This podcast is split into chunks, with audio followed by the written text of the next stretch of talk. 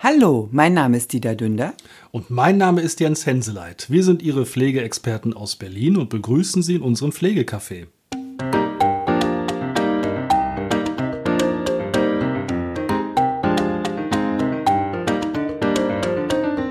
Hallo und herzlich willkommen. Schön, dass Sie wieder zugeschaltet haben. Es hat eine Weile gedauert, aber wir sind wieder da. Wir haben eine kleine Auszeit gehabt. Äh, alle ein bisschen viel zu tun, kann man so sagen. Ja, und ja. Äh, ne, da muss man dann auch mal äh, leider Prioritäten setzen und den einen oder anderen warten lassen. Wir wurden ja von einigen Seiten angesprochen, ob irgendwas los ist. Nein, Im Gegenteil, es ist ganz viel äh, zu tun gewesen. Ja. Jetzt sind wir wieder da und wie versprochen geht es mit Modul Zwei. 2 weiter. Der Begutachtungsrichtlinie. Also für die, die jetzt vielleicht erst einsteigen, ist es sehr zu empfehlen, die letzten drei Folgen sich Ja. anzuhören. Es geht um die Begutachtungsrichtlinie zur Feststellung von Pflegebedürftigkeit, die wir uns einmal genau angucken und so einige Fragen aufschlüsseln und erklären, Ja. was man berücksichtigen muss. Eben, es ist ja ähm, teilweise schwierig zu verstehen oder nachzuvollziehen, wie diese Bewertung durch den äh, äh, Gutachter dann erfolgt. Und das friemeln wir jetzt auseinander. Und heute Modul 2, das sind die kognitiven und kommunikativen Fähigkeiten, die bewertet werden. Ja, in der letzten Folge war es Modul 1, Bereich Mobilität, den wir uns angeschaut haben. Da ging es nur um die körperlichen Einschränkungen erstmal. Ja. Und das jetzt in Modul 2 und dann auch 3 hat das mit kognitiven Fähigkeiten zu tun. Und zwar nicht die Ausführung, sondern wirklich die gedankliche Umsetzung. Also ist die Person in der Lage, diese Dinge geistig überhaupt zu erkennen, zu entscheiden oder zu steuern. Und hier werden aber auch ähm, die Hörsprech- oder Sprachstörungen berücksichtigt. Und da ist es ähnlich auch wie bei der Mobilität. Da gibt es verschiedene Benotungen. 0, 1, 2, 3, Bepunktung. Bepunktung. Bepunktung. Entschuldigung, genau, Bepunktung. Und die sind dann auch so bewertet, ähm, also null wäre Fähigkeit vorhanden, komplett unbeeinträchtigt, beziehungsweise nahezu vollständig vorhanden. Und bei ähm, der Bepunktung 1 wäre Fähigkeit größtenteils vorhanden. Also sprich die meiste Zeit über oder in den meisten Situationen ist die Person äh, äh, ähm, dazu in der Lage, diese Dinge gedanklich umzusetzen. Dann weiter mit zwei Fähigkeit in geringem Maße vorhanden, also sprich die Fähigkeit ist stark beeinträchtigt, aber erkennbar vorhanden. Und äh, die Person hat halt in vielen verschiedenen Situationen Schwierigkeiten. Und bei Fähigkeit nicht vorhanden ist klar, dass das halt in einem ganz, ganz geringen Maßen oder sehr selten vorhanden ist. Und dann kommt jetzt diese einzelne Bewertung und bei 4.2.1 geht es um Erkennen von Personen aus dem näheren Umfeld. Genau, Sie merken schon, es gibt zu Modul 1, wenn Sie sich die letzte Folge angehört haben, einen Unterschied. Da ging es ja um die Selbstständigkeit, ja, also kann jemand die Sachen durchführen oder brauche dabei Hilfe. Und hier ist es eben so, ist eine Fähigkeit vorhanden oder nicht vorhanden. Ja. Das, ähm, man könnte jetzt auch bei der, bei der Mobilität sagen, ja, da ist eine Fähigkeit vorhanden oder nicht. Also damit Sie da so den Unterschied haben, das eine zielt auf die Körperstrukturen ab und das andere auf die kognitiven Ja. Fähigkeiten oder den kognitiven Zustand, sagen wir es mal so. Wie zeigt sich das? Und wenn wir dann da an dem ersten Punkt einsteigen, dieses ähm, bei 421 Erkennen von Personen aus dem näheren Umfeld, Umfeld, geht es eben darum, hat jemand die Fähigkeit, Ja. zum Beispiel bei einer demenziellen Erkrankung, seine nahen Angehörigen zu erkennen oder schwindet das irgendwann und muss derjenige darauf hingewiesen werden, ich bin doch deine Tochter und so. Ja, da geht es nicht darum, ob jemand, ja, wie kann man das Vergleich setzen mit, mit, mit Mobilität? Das ist schwierig. Es geht um die kognitiven Ja, Einschränkungen. ja. Ich meine, das ist ja auch ein pflegerischer Aufwand oder ein Betreuungsaufwand, wenn äh, die Person, äh, wenn ich jetzt pflegende Angehörige bin und meine Mutter kognitiv eingeschränkt ist, ist es ja auch nochmal eine zusätzliche Belastung, wenn dann jedes Mal die Kommunikation dahin läuft, äh, äh, ich bin deine Tochter, weil teilweise werden ja die Töchter oder die Partner nicht erkannt. Und das ist ja auch ein Aufwand. Deswegen geht das hier in die Bewertung. Und äh, ich denke mal, mit dementiell Erkrankten sind das halt auch gute äh, Beispiele, die wir dann entsprechend liefern könnten. Ja. Das gleiche betrifft dann auch den nächsten Punkt, äh, die örtliche Orientierung. Also weiß derjenige, wo er sich aufhält, auch äh, in welchem Ort ist er zu Hause. Und man hat das ja so häufig, gerade bei dementiellen Erkrankungen, wenn das weiter voranschreitet, dass Personen, also dass das Umfeld, in dem sie sich zurechtfinden, immer kleiner wird. Ja. Bis hin, dass es dann ja tatsächlich auch passieren kann, dass derjenige das häusliche Umfeld nicht mehr erkennt, hm. zum Beispiel, hm. ja, oder ja. in schwierigen Situationen dann Krankenhauseinweisung dann also völlig neben der Spur ist, weil eben äh, das Umfeld sich durch eine Krankenhausanweisung schlagartig ja. ändert und derjenige sich gar nicht mehr orientieren kann. Das ist mit, diesem, mit dieser örtlichen Orientierung im zweiten Punkt ge gemeint. Genau, auch wenn die Menschen dann das Haus oder die, die Wohnung verlassen müssen, wie sind sie außerhäuslich orientiert? Also das spielt dann auch eine große Rolle, weil man kann die Person auch nicht mehr alleine rauslassen, weil er sie sich verläuft. Also das fließt hier auch mit rein. Genau, und das muss auch nicht immer eine demenzielle Erkrankung sein. Ein kleines Beispiel äh, hatte ich mal eine äh, jüngere Dame begutachten dürfen, die durch nach einem Autounfall hm. Die Fähigkeit verloren hatte. Hm. Und das war dann tatsächlich so, als wir nach draußen gegangen sind und äh, sollte zum Bäcker, der um die Ecke war, hin, also ich habe nichts äh, gesagt, nichts gemacht, bin mit in Mitte gelaufen, hin hat sie es geschafft. Und zurück war es dann so, dass sie, also man hat das richtig gesehen, mhm. diese, dieser mhm. fragende Blick, in ja. welche Richtung muss ich jetzt ja. gehen, dass ich nach Hause komme. Ja. Ähm, und dann musste ich sie leiten. Also auch da, ne, also solche Folgen können auch mhm. auftreten. Ja, und die, die äh, Fähigkeitsstörungen resultieren ja ein Hilfebedarf. Sprich, wenn dann hier Hilfebedarf erkannt wird im Gutachten, heißt es auch, dass die Person zum Beispiel begleitet werden muss. Ja. Also da in die Richtung wird dann entsprechend begutachtet. Ja, wir hatten es, glaube ich, noch nie so eindeutig erklärt. Ähm, wie überhaupt so ein Hilfebedarf zu werten ist. Und da kann man sich so einen Vierklang ganz einfach merken. Sie brauchen immer eine Diagnose. Hm. Aus dieser Diagnose äh, resultiert eine Funktionsstörung. Also was ist defekt, ja. kann man so sagen, was funktioniert nicht, egal ob jetzt von der Körper, also ob ein Arm gebrochen ist oder ob eine geistige Fähigkeit verloren gegangen ist. Daraus resultiert eine Fähigkeitsstörung, also was kann derjenige nicht ja. mehr, zum Beispiel dann den Arm bewegen oder sich orientieren.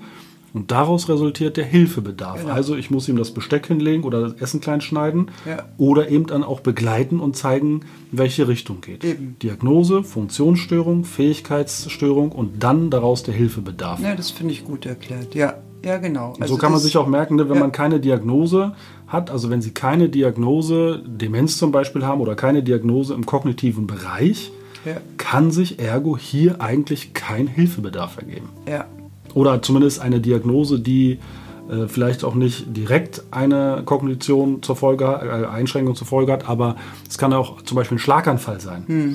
Der hat dann als Nebeneffekt vielleicht eine, eine, eine Orientierungsstörung. Ja. ja. also es muss einen Bezug zu einer Diagnose geben, dass da überhaupt am Ende eine Funktions- und Fähigkeitsstörung und ein Hilfebedarf resultiert. So ja. kann man sich das merken. Ja, nee, finde ich gut. Der nächste Punkt wäre die zeitliche Orientierung. Also sprich, ähm, das geht dann auch los kann die Person äh, äh, die Uhrzeit erkennen, weiß, äh, äh, welcher Tag dann auch ist, auch welcher Tagesabschnitt ist, Vormittag, Nachmittag oder Abend. Oder ähm, also ich ganz ehrlich, ich falle da rein.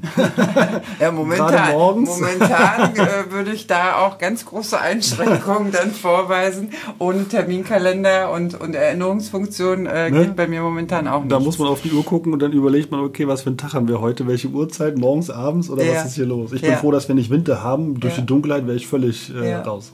Naja, aber auch hier ist es ja bei der Begutachtung, dass äh, äh Menschen so, so ja, 20 Minuten Abschnitte haben, wo sie sich ein, einigermaßen gut orientieren können. Ja. Und nach 20 Minuten fängt die Schleife im Grunde genommen wieder von vorne ja. an. Also da, da muss halt auch äh, geschickt geguckt werden, ist das jetzt Kaschieren der kognitiven Einschränkungen ja. oder äh, ähm, kann der das wirklich? Also da äh, bei der Begutachtung in 20 Minuten sind die meisten ja raus, erkennt man einiges nicht. Da sind sie als Angehörige auch angehalten, da entsprechend diese Fähigkeitsstörungen dann auch äh, ähm, mitzuteilen. Ja, und wenn sie Unterlagen haben, ne, ja. vom Pflegedienst, ja. vom Arzt, Therapeuten, ja. was auch immer, bereithalten, hinlegen, angucken lassen und ähm, also äh, also der Hinweis, sollte dann der, die Gutachterin sagen, nee, brauchst du sich nicht angucken, bestehen sie drauf. Ja. Die müssen sich das Ja. angucken.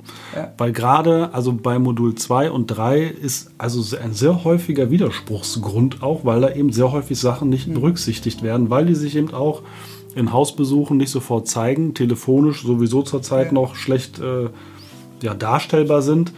Und da muss man eben gerade da das erklären, zeigen und die Gutachterinnen und Gutachter müssen das berücksichtigen und können nicht einfach sagen, geht nicht. Oder so ein Pflegetagebuch ist hier auch sehr Ja. hilfreich, dass Sie dann wirklich über einen Zeitraum von ein bis zwei Wochen mal dokumentieren, wo die kognitiven Defizite sind, wo der Hilfebedarf sozusagen auch erkennbar ist. Und das kann dem medizinischen Dienst dann auch entsprechend eingereicht werden. Genau. Ja. Weil dann könnte man sich auch bei Nummer 4 erinnern an wesentliche Ereignisse oder Beobachtungen, Notizen machen, ob da vielleicht irgendwelche Auffälligkeiten bestehen. Ja. Also Sie können auch, wenn Sie sich das einmal ganz genau durchlesen wollen, was da so drin steht, ja, auf der Seite des MDS e.V., also mds-ev.de und dann Begutachtungsrichtlinie, kann man sich die auch runterladen Ja. und kann sich das durchlesen. Genau, genau. Und bei diesen Erinnern an wesentliche Ereignisse ist es schon elementar. Also teilweise wird ja dann vergessen zu essen, Ja. Medikamente einzunehmen. Und daraus resultiert wieder der Hilfebedarf, der personelle Hilfebedarf, sprich die Person muss an das Essen erinnert werden, an die Medikamenteneinnahme erinnert Ja. werden und so weiter. Also da geht es jetzt nicht darum, äh, äh, dass Tag und Nacht unterschieden wird, sondern wirklich auch die Versorgung dadurch gegebenenfalls äh, gefährdet ist. Ja, na klar. Wenn ich mich nicht mehr daran erinnern kann oder ich habe Medikamente eingenommen und fünf Minuten später stehe Ja. ich, was ich was vor der Wochenbox und überlege und nehme sie dann, weil ich denke, ich habe sie nicht Ja. nochmal ein und so. Ja. Ganz gefährlich. Ja. Der nächste Punkt ist Steuern von mehrschrittigen Alltagshandlungen. Das greift eigentlich auch äh, äh, ineinander. Also ähm, sprich, es gibt ja so, so Abläufe. Man steht morgens auf wäscht sich, putzt die Zähne, zieht sich an, frühstückt man. Also das ist so, so, so ein Folgeablauf. Das ist damit äh, gemeint und das wird da entsprechend bewertet. Ja, wenn die Leute dann zum Beispiel nicht mehr wissen, ne, was sie jetzt im Badezimmer machen sollen Ja, und so, ja. dass man dann daneben stehen muss. Ja. Oder Kenne ich von der Pflege, die Angreifen. stehen vorm, vor, Ja. vorm Waschbecken und wissen nicht, was sie machen sollen. Und da muss dann entsprechend halt auch angeleitet werden, gegebenenfalls auch übernommen werden. Also das ist damit gemeint. Ja. Oder, genau, oder auch vergessen, wie Besteck und Gabel und sowas funktioniert. ja. Ne? ja. Und in diesem Zusammenhang dann auch dieses, der nächste Punkt 6, Treffen von Entscheidungen im Alltag. Ja. Das, das ist ja auch so eine, so eine ja. ähm, also ein sehr wichtiger Punkt, wie ich finde. Also Beispiel, es ist Winter und die Person weiß aber nicht, welche Jahreszeit es Ja. ist und zieht sich ganz dünn an und geht dann raus in die Kälte. Also das ist so ein ganz, ganz klassisches Beispiel, dass dann die Abfolge der normalen alltäglichen Dinge da nicht mehr äh, ähm, alleine ja, die Entscheidungen auch getroffen werden können. Darum geht es. Ja, genau. Oder auch äh, eben, wie es dann auch selber da drin steht, dass man eben auch die Fähigkeit verliert, sich den, den Einkauf zu organisieren, dass Ja. man vergisst, dann einzukaufen zu gehen. Ja. Was hat ja auch elementare äh, Folgen, Ja. ja. solche Sachen. Ja, und auch Oder- der soziale Kontakt, Ja. also Kontakt zu Freunden oder Ja. Familie. ja. Dann kommt Punkt 7, Verstehen von Sachverhalten und Informationen. Also sprich, wenn ich ähm, in der Pflegeberatung bei jemandem bin, der kognitiv eingeschränkt ist und ich erkläre es, also ist da äh, äh, nicht sichergestellt, dass das dann auch aufgefasst und aufgenommen wird und dann entsprechend auch umgesetzt werden kann. ja.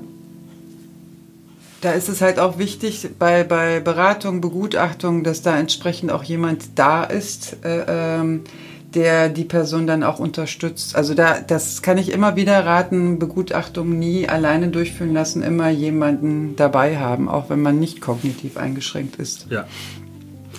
Ja, genauso wie beim Punkt 8, Erkennen von Risiken und Gefahren. Und äh, das ist eben auch so ein Punkt, kann derjenige, also nehmen wir mal an, bestes Beispiel, was ich was, der Sicherungska die Sicherung vom Strom ist rausgeflogen. Ja. So, jetzt fängt derjenige an, da am Stromkasten rumzufummeln und fest einfach mal Mhm. mit der Hand rein oder in die Steckdose oder in den Toaster. Ja. Oder was ich auch schon erlebt habe, Rasierwasser mit äh, Rasieröl, äh, Öl, glaube ich, war es oder so, Reiniger verwechselt und das als Aftershave genommen und dann also feuerrote Haut und so weiter. Ähm, Das sind also so der Umgang und das, das Erkennen von Gefahrenquellen Ja, oder, oder Gefahrenzonen. Herd anlassen ist Herd ein ganz, ganz klassisches Beispiel. Oder wenn die Badewanne überläuft, Ja. also dass, dass die Personen das nicht mehr erkennen können. Herd anmachen und dann rausgehen. Also das sind auch so, Das, was für uns Ja. normal ist, ja. wo, wo wir normale Alltagsschritte haben, fehlt da die Fähigkeit, äh, quasi die Gefahr der Gerätschaft zu erkennen oder Ja. des Vorgangs. Ja, So, ja, ja. ja. Oder eben auch, was ich was, wenn wenn wenn, es draußen schneit, barfuß rauszugehen. ja, ja genau. Solche Sachen ja, genau, auch. Ja, das genau. ist auch gefährlich mit, äh, ich wollte jetzt gerade sagen Verglühung, aber das ist, da will ich gerade weil über die Kohle laufen.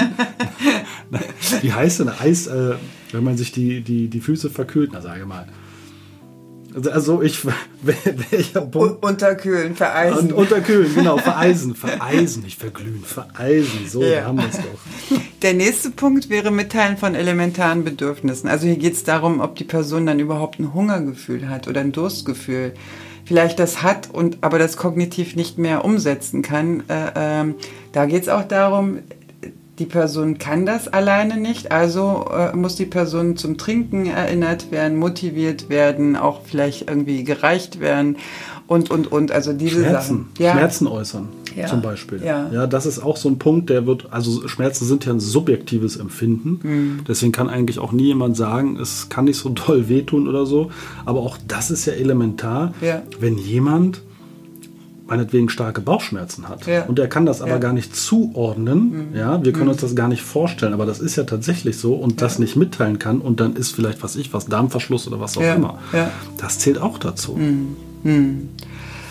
Unter Punkt 10 geht es um Verstehen von Aufforderungen. Also das ist, äh, äh, das So begegnet Punkt, mir. dann, da, da grätschen wahrscheinlich gerade gleich alle Ehefrauen rein. Wollte ich gerade sagen, Ehefrauen und Mütter. Ja, also unter Punkt 10, da kann ich stundenlang referieren, wie das dann auch mit den Kindern und ja, Partnern ist, wo man dann 25.000 Mal gesagt hat und es trotzdem nicht Setz funktioniert. dich bitte hin, komm zum Essen. Ja, ja, ja, räum auf, räum auf. Das ist. Ein Spaß muss sein.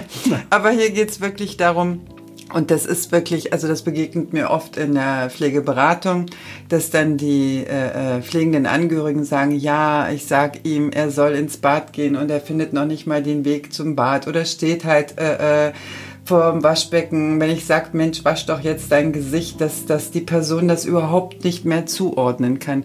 Also die Aufforderung, die gesagt wird, außerhalb der äh, äh, Erziehung, Ich, ich kann nicht. darum geht es hier unter dem Punkt. Ja, und dann eben auch der letzte Punkt im Modul 2, beteiligen an einem Gespräch. Ja. Ähm, äh, heutzutage würde man wahrscheinlich alle Kinder und Jugendlichen mit dem Handy in der Hand darunter zählen, die im Restaurant sitzen und nicht miteinander reden, sondern nur vor sich hin tippen.